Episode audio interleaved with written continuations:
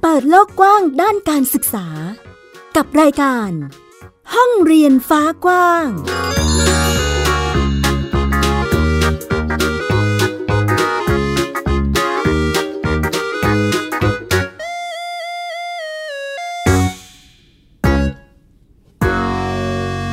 วัสดีค่ะ คุณผู้ฟังต้อนรับคุณผู้ฟังทุกท่านค่ะ เข้าสู่รายการห้องเรียนฟ้ากว้างนะคะ พบกับดิฉันไอยดาสนศรีเช่นเคยเป็นประจำทุกวันอาทิตย์ ที่มาพร้อมกับเรื่องราวข่าวสาร ด้านการศึกษาที่เรียกได้ว่านำมาให้ดูในหลากหลายมิติเลยนะคะ ทั้งในเชิงนโยบาย เรื่องของรูปแบบการศึกษาหรือแม้แต่นวัตกรรมต่างๆ ที่เกี่ยวกับการศึกษาก็นำมาเล่าแล้วก็พูดคุยให้คุณผู้ฟังได้ติดตามรับฟังกันค่ะ ฟังกันได้สดๆแบบนี้รวมถึงฟังย้อนหลังได้นะคะ ผ่านทางเว็บไซต์ของเรา www.thaipbsradio.com หรือจะเป็นแอปพลิเคชัน Thai PBS Radio ค่ะ นอกจากนี้ยังง่ายแล้วก็สะดวกกับแอปพลิเคชัน Podcast ซึ่งมีอยู่ในระบบ iOS หรือ Android อยากจะฟังก็สามารถดาวน์โหลดได้เช่นเดียวกัน พิมพ์คำว่า Thai PBS Radio เรามีหลากหลายรายการให้ได้ติดตามรับฟังกันนะคะ วันนี้พูดถึงประเด็นเกี่ยวกับการศึกษาค่ะ คุณผู้ฟังก็ถือว่าต้องเป็นประเด็นที่จับตามองกันนะคะ เพราะว่าตอนนี้มีการถแถลงนโยบาย ไปเป็นที่เรียบร้อยแล้วเมื่อ 2 วันที่ผ่านมานะคะก็คือวันที่ 25-26 กรกฎาคมนั่นเอง ก็มีการถแถลงนโยบายหลายประเด็นนะคะ แน่นอนว่าด้านการศึกษาเองก็เป็นหนึ่งในประเด็นที่ต้องพูดถึง แล้วก็ต้องอมีการถแถลงนโยบายออกมาว่าจะเป็นไปในทิศทางไหน มีการพัฒนาอะไรบ้าง แล้วก็มุ่งเน้นไปตรงไหนนะคะ ซึ่งนโยบายด้านการศึกษานะคะเขาก็บอกว่าจะมุ่งมั่นให้ประเทศไทย เป็นประเทศที่พัฒนาแล้วในศตวรรษที่ 21 เป็นเป้าหมายที่ถูกระบุเอาไว้ในคำถแถลงนโยบายของรัฐบาลค่ะ โดยนโยบายหลักด้านหนึ่ง ก็ให้น้ำหนักกับการปฏิรูปการเรียนรู้ และเตรียมคนไทยให้เข้าสู่ศตวรรษที่ 21 อดีตประธานกรรมการอิสระเพื่อการปฏิรูปการศึกษาเองก็มีการสะท้อนนะคะว่า ถ้าหากจะดูนโยบายด้านนี้ของรัฐบาลเนี่ยก็ต้องดูว่าจะแก้ในระดับโครงสร้างได้มากน้อยแค่ไหนนั่นเองค่ะการปฏิรูปกระบวนการเรียนรู้และพัฒนาศักยภาพคนไทยทุกช่วงวัย เป็นหนึ่งใน 12 นโยบายหลัก และการเตรียมคนไทยสู่ศตวรรษที่ 21 ที่ถูกระบุเอาไว้ในนโยบายเร่งด่วน ที่รัฐบาลเนี่ยได้มีการถแถลงต่อรัฐสภา คือกลไกหลักในเชิงนโยบาย ของการปฏิรูปการเรียนรู้เพื่อนำสังคมไทยเข้าสู่ศตวรรษที่ 21 ในฐานะประเทศที่พัฒนาแล้วนะคะ ศาสตราจารย์ กิติคุณนายแพทย์จรัสสุวรรณเวลา อดีตประธานกรรมการอิสระเพื่อการปฏิรูปการศึกษา หรือกอปสอเองก็บอกว่า นโยบายนี้เป็นหลักคิดที่มาถูกทางค่ะ แต่ว่ายังไปไม่สุดนะคะ อย่างการส่งเสริมการเรียนรู้ตามช่วงวัยและตลอดชีวิต หรือว่าการเตรียมคนไทยสู่ศตวรรษที่ 21 โดยการสร้างแพลตฟอร์ม การเรียนรู้ใหม่ในระบบดิจิทัล เป็นเหมือนการนำนโยบายที่พรรคร่วมรัฐบาลเนี่ยเคยหาเสียงเอามา รวมกับข้อมูลจากรายงาน Commission Report ที่ทางกอปศเนี่ยได้มีการเสนอเอาไว้ก่อนที่จะหมดวาระไปนะคะแต่ว่าสิ่งหนึ่งที่มันยังขาดอยู่ ซึ่งเป็นหัวใจสำคัญของการปฏิรูปเลยก็คือ การมองเห็นภาพรวมทั้งระบบ โดยเฉพาะการยกร่างพรบการศึกษาแห่งชาติ ซึ่ง ไม่ถูกกล่าวถึงเลยในนโยบายครั้งนี้นั่นเอง เราจะไปฟังเสียงของศาสตราจารย์กิติคุณนายแพทย์จรัสสุวรรณเวลากันค่ะ การศึกษาเราเห็นชัดแล้วว่าเป็นปัญหาที่สลับซับซ้อน มีหลาย ๆ ด้านผสมกัน เพราะฉะนั้นต้องมองทั้งระบบ แล้วก็อันนี้อยู่ที่ว่ารัฐบาลจะผลักดัน พระราชบัญญัติการศึกษาแห่งชาติที่ยกร่างแล้วและรัฐบาลเห็นชอบแล้วเนี่ยให้เดินต่อไปหรือไม่ เพราะว่าในนั้นเนี่ยจริงๆแล้วรายละเอียดไม่ค่อยมีนักหรอก แต่เป็นเรื่องการปรับใหญ่ ปรับสภาพโครงสร้างใหญ่ ซึ่งก็อันนี้ก็อยู่ที่รัฐสภาว่าจะเห็นด้วยสักแค่ไหนอย่างไร ในการปรับการศึกษา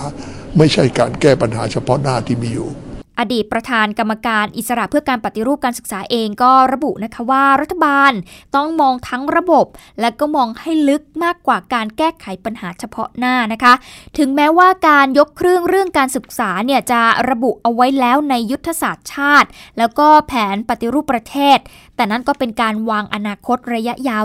10-20 ปี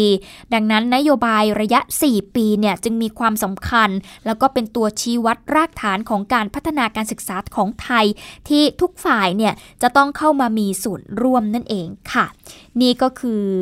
เรื่องของการถแถลงนโยบายด้านการศึกษานะคะก็ทำให้เห็นว่ารัฐบาลชุดนี้จะมุ่งเน้นไปที่จุดไหนบ้างนะคะหนึ่งก็คือเรื่องของการปฏิรูปการศึกษา แล้วก็ 2 ก็คือการเตรียมคนไทยให้เข้าสู่ศตวรรษที่ 21 นั่นเองค่ะ พูดถึงประเด็นเรื่องของการเตรียมคนไทยเข้าสู่ศตวรรษที่ 21 ถ้าหากเราไม่พูดถึงโครงสร้างในเชิงนโยบายที่มันโอ้โหเป็นภาพใหญ่ที่ทางรัฐบาลเองจะต้องเป็นผู้ดำเนินการนะคะแล้วก็เด็กๆ หรือแม้แต่มหาวิทยาลัยผู้ซึ่งจะต้องนำเอาองค์ความรู้ไปสู่เด็กๆเนี่ยเราจะมาพูดถึงประเด็นนี้กันว่า ในศตวรรษที่ 11 นี้เนี่ยบทบาทหน้าที่ของสถาบันการศึกษาจะเป็นอย่างไร เพราะว่าตอนนี้ถ้าพูดถึงองค์ความรู้เพื่อที่จะสร้างคนในศตวรรษที่ 21 เนี่ยมันก็อาจจะไม่เพียงพอแล้วนะคะ ถ้าจะพูดนะตอนนี้ เพราะว่าโลกเนี่ยต้องการสิ่งใหม่อยู่ตลอดเวลาเลยค่ะ คุณผู้ฟัง ดังนั้นมหาวิทยาลัยของไทยจะสร้างคนไทยที่มีทักษะอื่น ๆ เพื่อที่จะเพิ่มการแข่งขันได้อย่างไรนั้น วันนี้ค่ะเรามีการพูดคุยนะคะ จากรายการที่นี่ไทย PBS ช่วงคิดยกกำลังสอง คุณพรวดีลาธนาดีนะคะ จะคุยกับอาจารย์สมเกียรติตั้งกิจวานิชประธาน TDRI เกี่ยวกับการสร้างวัฒนธรรมมหาวิทยาลัย ให้ฟูมฟักนักสร้างนวัตกรรม จะเป็นอย่างไรไปติดตามจากรายงานค่ะ การสร้างบุคคลที่จะมาทำเรื่องนวัตกรรมในบ้านเราเพียงพอแล้วหรือยังคะครับนี่เป็นโจทย์ใหญ่เลยนะครับ เพราะว่าเดี๋ยวนี้อย่างที่คุณพรวดีพูดไว้นะครับว่าบริษัทต่างๆ ต้องแข่งขันครับและแข่งขันทั่วโลกด้วยนะครับ เพราะฉะนั้นการแข่งขันได้ต้องมีของใหม่ หรือมีนวัตกรรมครับ วันนี้จึงมาดูกันนะครับว่า มหาวิทยาลัยนะครับจะฟูมฟักนักนวัตกรรมได้อย่างไรครับ นักนวัตกรรมนั้นไม่ได้เป็นอย่างนี้มาตั้งแต่เกิด แต่ต้องฟูมฟักขึ้นมาครับ แล้วมีใครที่พอจะเป็นตัวอย่างของการเป็นนักนวัตกรรมได้บ้างคะอาจารย์ จริง ๆ ในโลกมีอยู่มากมายนะครับ แต่ถ้าพูดคนที่คนไทยรู้จักกันดีๆนะครับ ผมคิดว่าคงคิดถึง 3 คนนี้แน่นอนครับ คือคุณมาร์คซักเคอร์เบิร์กนะครับ คนที่ก่อตั้ง Facebook คุณสตีฟ จ็อบส์นะครับ เสียชีวิตไปแล้ว แต่มีชื่อเสียงในการทำ Apple นะครับ แล้วทำให้เกิด iPhone iPad นะครับ แล้วก็ iPod เกิดขึ้นมาในโลกครับ แล้วก็คุณบิล เกตส์ครับ ก่อตั้ง Microsoft ครับ ทั้ง 3 คนนี้ครับ ถือว่าได้เป็น นักนวัตกรรมที่สำคัญก่อตั้งบริษัทเทคโนโลยีชั้นนำของโลกครับ แล้วก็มีส่วนร่วมเหมือนกันก็คือ เรียนไม่จบมหาวิทยาลัยครับ ทั้ง 3 คนมีปัญญาเรียนมหาวิทยาลัยทั้งสิ้น แต่สุดท้ายเลือกที่จะออกกลางคัน ไม่เรียนต่อให้จบครับ ดูเหมือนว่ามหาวิทยาลัยนะครับอาจจะไม่ค่อยสร้างสรรค์การสร้างนวัตกรรมสักเท่าไหร่ครับ ถ้าไปวิเคราะห์ดูดีๆนะครับจะพบว่ามหาวิทยาลัยนะครับแม้กระทั่งมหาวิทยาลัยชั้นนำอย่างในสหรัฐอเมริกานะครับมีวัฒนธรรมหลายอย่างครับที่ ไม่ค่อยไปได้กับการสร้างวัฒนธรรมเพอๆตรงกันข้ามด้วยซ้ำเลยนะครับ ยกตัวอย่างเช่นนะครับ มหาวิทยาลัยนั้นเน้นเก่งคนเดียวนะครับ เวลาสอบสอบคนเดียว เวลาจะสร้างนวัตกรรม ต้องทำงานกันเป็นทีมครับ มหาวิทยาลัยเน้นเชี่ยวชาญเฉพาะด้านนะครับ เรียนคณะใดคณะหนึ่งจนลึกซึ้งครับ แต่การสร้างนวัตกรรมในโลกจริง อย่างจะสร้าง iPhone ขึ้นมาสักเครื่องหนึ่ง ต้องผสมผสานศาสตร์สารพัดเข้าด้วยกัน จึงจะเป็นนวัตกรรมออกมาได้ครับ มหาวิทยาลัยครับ เน้นการหลีกเลี่ยงความเสี่ยงนะครับ ในขณะที่นวัตกรรมต้องลองถูกลองผิดครับ การลองถูกลองผิดโดยธรรมชาติคือการเสี่ยงครับ ในมหาวิทยาลัยจำนวนไม่น้อยนะครับ ความรู้ยังมาจากอาจารย์ด้วย แต่จริงๆแล้วในการทำนวัตกรรมในโลกจริงนะครับ ความรู้มาจากการสร้างเองครับ ไม่ใช่รอจากใครมาบอกครับ และที่สำคัญครับ การเรียนการสอนในมหาวิทยาลัยไม่น้อย เน้นแรงจูงใจภายนอกคือเน้นรางวัล ได้เกรดดีได้ปริญญานะครับ แต่จริงๆแล้วคนที่ทำนวัตกรรมส่วนใหญ่ เน้นเอามัน เน้นเอาสนุกครับ เน้น ทำสิ่งที่ตัวเองเชื่อครับ เพราะฉะนั้นวัฒนธรรมของทั้งสองอย่างนี้จึงไม่เหมือนกันซะทีเดียวครับ ปัจจุบันมหาวิทยาลัยทั่วโลกยังเผชิญกับวัฒนธรรมแบบนี้อยู่หรอคะอาจารย์ ใช่ครับ เพราะฉะนั้นจึงมีคู่มือนะครับที่ออกมาว่าจะสร้างนักนวัตกรรมอย่างไรนะครับ อย่างหนังสือเล่มนี้ของคุณโทนี่วักเนอร์นะครับมีแปลเป็นภาษาไทยแล้วนะครับ คือคู่มือสร้างนักนวัตกรรมเปลี่ยนโลกครับ การจะสร้างนวัตกรรมได้นะครับ ต้องมีปัจจัย 3 อย่างครับ ปัจจัย 3 อย่าง มารวมกันจึงเกิดเป็นนวัตกรรมได้ อย่างแรกนะครับในเรื่องของทัศนคติ คือสร้างแรงจูงใจจากภายในของคนที่จะเป็นนักนวัตกรรมครับอย่างที่2ครับเมื่อแรงจูงใจมาแล้วจึงเติมทักษะใส่เข้าไป ทักษะที่สำคัญก็คือ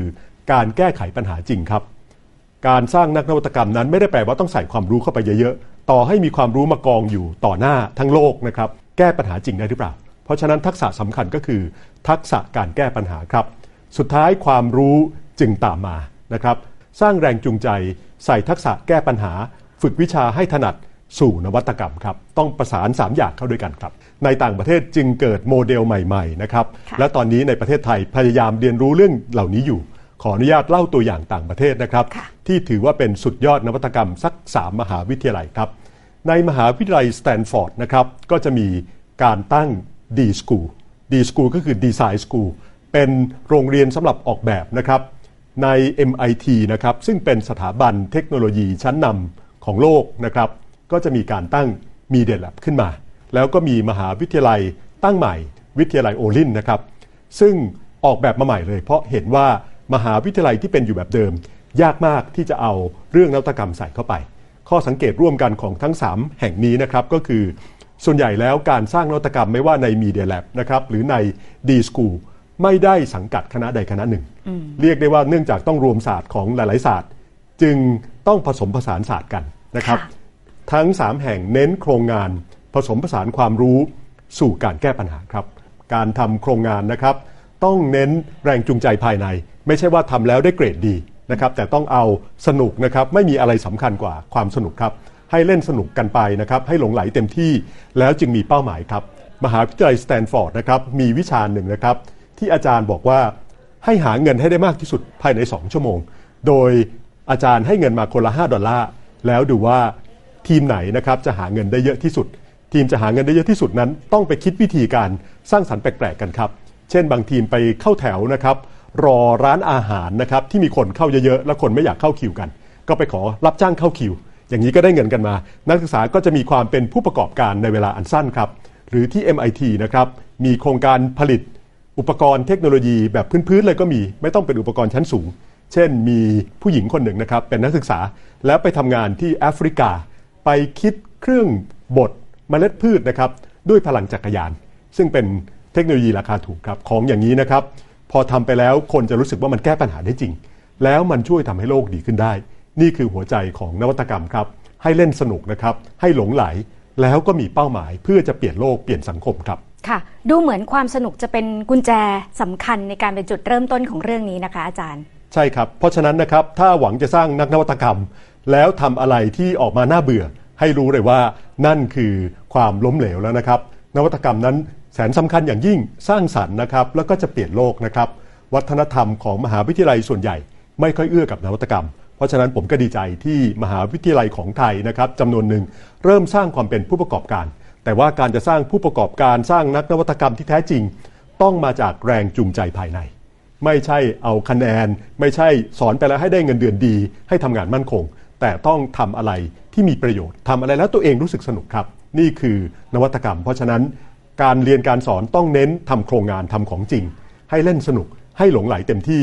สู่การมีเป้าหมายครับ จึงค่ะจะสร้างนวัตกรรมได้ครับ จะเห็นแล้วนะคะว่าความสนุกนั้นเป็นจุดเริ่มต้นของการเรียนรู้อย่างหลงไหลและมีเป้าหมายค่ะ นี่เป็นสูตรที่จะนำไปสู่การสร้างนักนวัตกรรมได้ภายในรั้วมหาวิทยาลัยของไทยนะคะ วันนี้ขอบพระคุณอาจารย์สมเกียรติมากค่ะขอบคุณครับ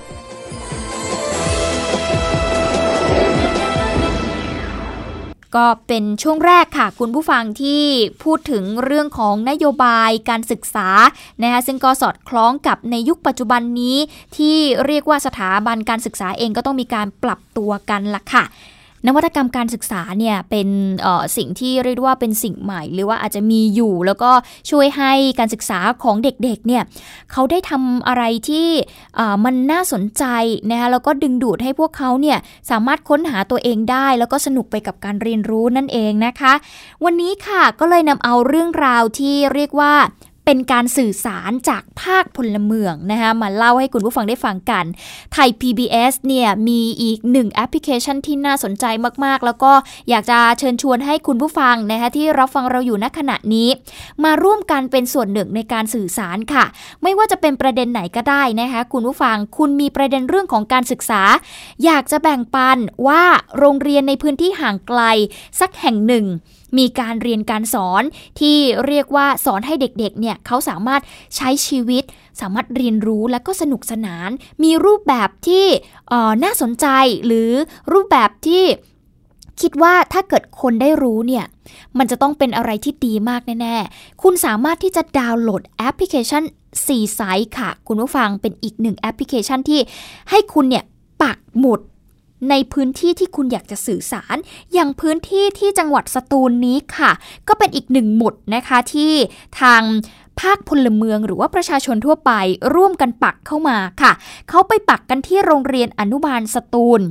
ที่นี่นะคะเขาเปิดสอนในระดับอนุบาลไปจนถึงระดับประถมศึกษา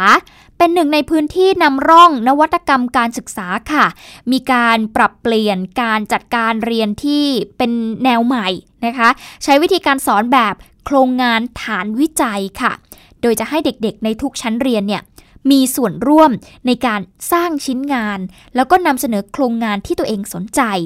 เรียนรู้ผ่านการทดลองปฏิบัติจริง คิดวิเคราะห์ สังเคราะห์ แล้วก็หาคำตอบด้วยตนเองค่ะ อย่างเช่น โครงงานวิจัยเรื่องราวของมหัศจรรย์ธรณี ห้องเรียนศึกษาสิ่งมีชีวิตใต้ท้องทะเลล้านปีที่จังหวัดสตูล โดยการลงไปในพื้นที่เลยค่ะ คุณผู้ฟังซึ่งเป็นพื้นที่จริงด้วยนะ ไปค่ะ แล้วก็มีกระบวนการเรียนรู้ที่ให้เด็กๆเนี่ย เขาได้ค้นหาด้วยตัวเอง มีเครื่องมือที่สามารถนำไปต่อยอด ที่เรียกว่าต่อยอดองค์ความรู้ตัวเองได้นะคะ เราจะไปฟังเสียงสัมภาษณ์ของนักเรียน แล้วก็ผู้อำนวยการโรงเรียนอนุบาลสตูลการเกี่ยวกับ นวัตกรรมการศึกษาในครั้งนี้ นั่นก็คือน้องสุภศรตรงจิตค่ะ เป็นนักเรียนโรงเรียนอนุบาลสตูล แล้วก็คุณชวีวัน หาอุระนะคะ เป็นคุณครูโรงเรียนอนุบาลสตูลด้วยไปฟังกันค่ะ แล้วแล้วก็ก็นำก็เอามานำเสนอครับ ไปที่บ่อดินบ้านบอกยามูก็เจอเป็นพวกฟอสซิลอย่างหอยสองฝาจะมีแบคทีโอปอดด้วย เราได้เรียนรู้ก็คือเกี่ยวกับฟอสซิลครับ แล้วก็การใช้เครื่องมือและทำจริงครับในการนำเสนอครับ แล้วก็ทำแผ่นพับสนุกครับเพราะว่าผมชอบวิทยาศาสตร์อยู่แล้ว ในการเรียนรู้เกี่ยวกับธรณีนี่นะคะก็คือโรงเรียนเราเนี่ย เป็นโรงเรียนที่สอนเกี่ยวกับโครงงานฐานวิจัยอยู่แล้วแต่นี้เรื่องที่ดังที่สุดก็คือเรื่องเกี่ยวกับจังหวัดสตูลได้รับการยกขึ้นระดับให้เป็นอุทยานธรณีโลกต่นี้เราก็เอาให้ให้เขาทำการวิจัยโดยการลงไปบนพื้นที่ต่างๆ ไปสำรวจนะก็ เรียนมาตั้งแต่ปี 2558 ก็ไปสำรวจที่บ่อดิน ก็เกิดความสนุกสนานเขาเรียกว่าเป็นการเรียนรู้บูรณาการในท้องถิ่น สิ่งที่แหล่งเรียนรู้ในท้องถิ่นเอาเข้ามาเรียนรู้ นักเรียนเขาก็มีความกระตือรือร้นอยากเรียนก็มีความสุขที่ได้เรียนรู้ สำหรับพื้นที่นวัตกรรมการศึกษาจังหวัดสตูลนะคะ ก็จะมีโรงเรียนนำร่องทั้งหมด 10 โรงเรียนด้วยกัน ซึ่งจะปรับเปลี่ยนรูปแบบการเรียนการสอนที่มุ่งเน้นให้ผู้เรียนเนี่ยสามารถพัฒนาตัวเองได้ตามศักยภาพค่ะ มีความคิดสร้างสารรค์แล้วก็สามารถเชื่อมโยงได้ อีกทั้งยังมีความผูกพันกับท้องถิ่นนะคะ โดยจะมีการบรรจุเอาเรื่องราวของอุทยานธรณีโลกสตูลเนี่ยเข้าไปอยู่ในหลักสูตรนวัตกรรมด้วยนั่นเองค่ะ ก็เป็นอีกหนึ่งเรื่องราวด้านการศึกษาเกี่ยวกับหลักสูตรการศึกษานะคะที่เป็นพื้นที่นวัตกรรมการศึกษาในพื้นที่ภาคใต้จังหวัดสตูล ที่ภาคพลเมืองนะคะได้ร่วมกันแบ่งปันเข้ามา ผ่านทางแอปพลิเคชัน C s i ์ใครที่อยากจะร่วมแบ่งปันเรื่องราวดีๆ แบบนี้นะคะสามารถดาวน์โหลดแอปพลิเคชัน C-Site Report นะคะได้เลยค่ะ คุณผู้ฟังแล้วก็ไม่ว่าคุณจะอยู่ ในพื้นที่ไหนทั้งในประเทศไทยหรือต่างประเทศ ถ้าเห็นเรื่องราวดีๆ และอยากจะแบ่งปันอยากจะแชร์ปักหมุด ถ่ายรูป ถ่ายคลิปวิดีโอนะคะแล้วก็พิมพ์ข้อความที่เป็นเรื่องราวหรือ detail ที่คุณอยากจะเล่าลงไปในแอปพลิเคชันนั้น คนที่ ใช้บริการแอปพลิเคชันนี้อยู่ก็จะสามารถอ่านเรื่องราวของคุณได้ รวมทั้งยังได้ออกอากาศผ่านทางหน้าจอของไทย PBS ด้วยนะคะ ก็เป็นอีกหนึ่งเรื่องที่น่าสนใจค่ะ แต่วันนี้ยังไม่หมดนะ คุณผู้ฟังเรียกว่ามาเต็มอิ่มกันเลยทีเดียวค่ะ เพราะวันนี้จะพาไปต่างประเทศเป็นประเทศเพื่อนบ้านเรานี่เอง จะพาไปดูคุณครูของเขาค่ะ คุณครูที่ประเทศกัมพูชานั่นเอง ไปติดตามกันในช่วง Worldwide Education ค่ะ Worldwide Education คุณครูเนี่ยถือเป็นหัวใจสำคัญเลยทีเดียวนะคะ ที่จะช่วยกระตุ้นให้เด็กๆเนี่ยเกิดการเรียนรู้ ซึ่งวันนี้จะพาคุณผู้ฟังทุกท่านไปรู้จักกับคุณครูท่านหนึ่ง ที่ประเทศกัมพูชาค่ะ เป็นครูที่ 1 ใน 11 คนจาก 10 ประเทศอาเซียน และตีมอร์เลสเต ที่ได้รับรางวัลสมเด็จเจ้าฟ้ามหาจักรีปีนี้ โดยมอบให้กับคุณครูที่เปลี่ยนชีวิตของลูกศิษย์และก็แวดวงการศึกษา เราจะไปติดตามเรื่องนี้กับคุณสสิธรสุขบดค่ะวันนี้กรุงพนมเปญเมืองหลวงของราชอาณาจักรกัมพูชา ยังเสมือนเมืองใหม่ที่ยังสร้างไม่เสร็จ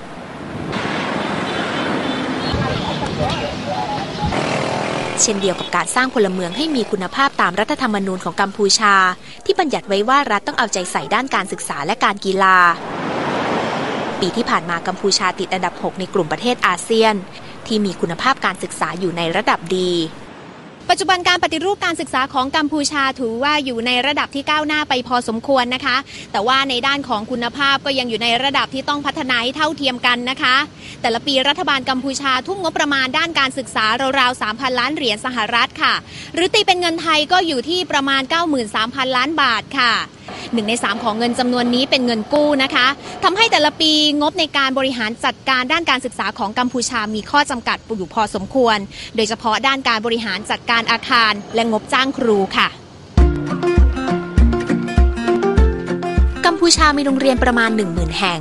ทุกโรงเรียนจัดตารางสอนสัปดาห์ละ 6 วัน แต่ต้องแบ่งนักเรียนออกเป็น 2 กลุ่ม เรียนครึ่งเช้าหรือครึ่งบ่าย เพื่อแก้ปัญหาห้องเรียนไม่พอ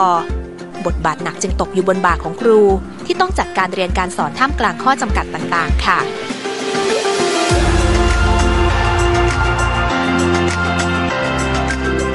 จากกรุงพนมเปญไปราวๆ 100 กิโลเมตร เป็นที่ตั้งของจังหวัดกำปงชะนัง ที่นี่มีครูคนหนึ่งที่ทุ่มเทให้กับการสอนเพื่อสร้างเด็กของเขา ให้มีคุณภาพชีวิตที่ดีขึ้น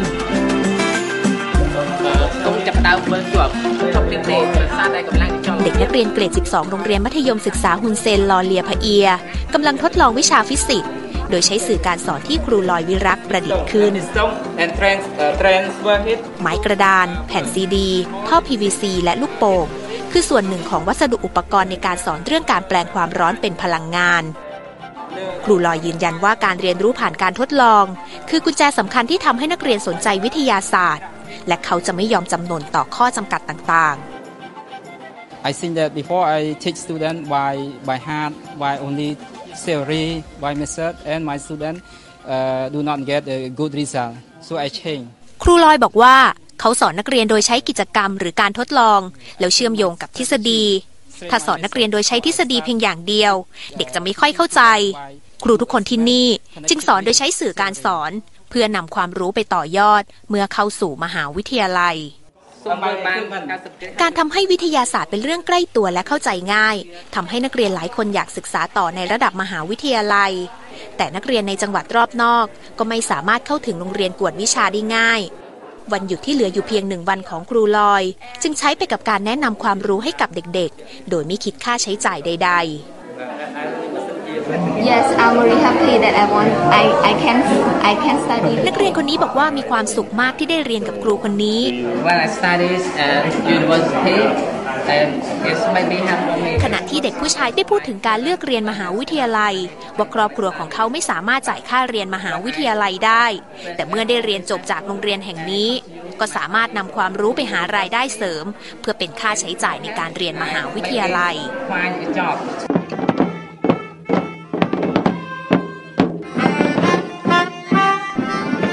ตรีและการแสดงของเด็กนักเรียนโรงเรียนมัธยมศึกษาฮุนเซน ลอเลียพะเอีย ในวันที่คณะทำงานมูลนิธิรางวัลสมเด็จเจ้าฟ้ามหาจักรีเดินทางมาเยี่ยมชม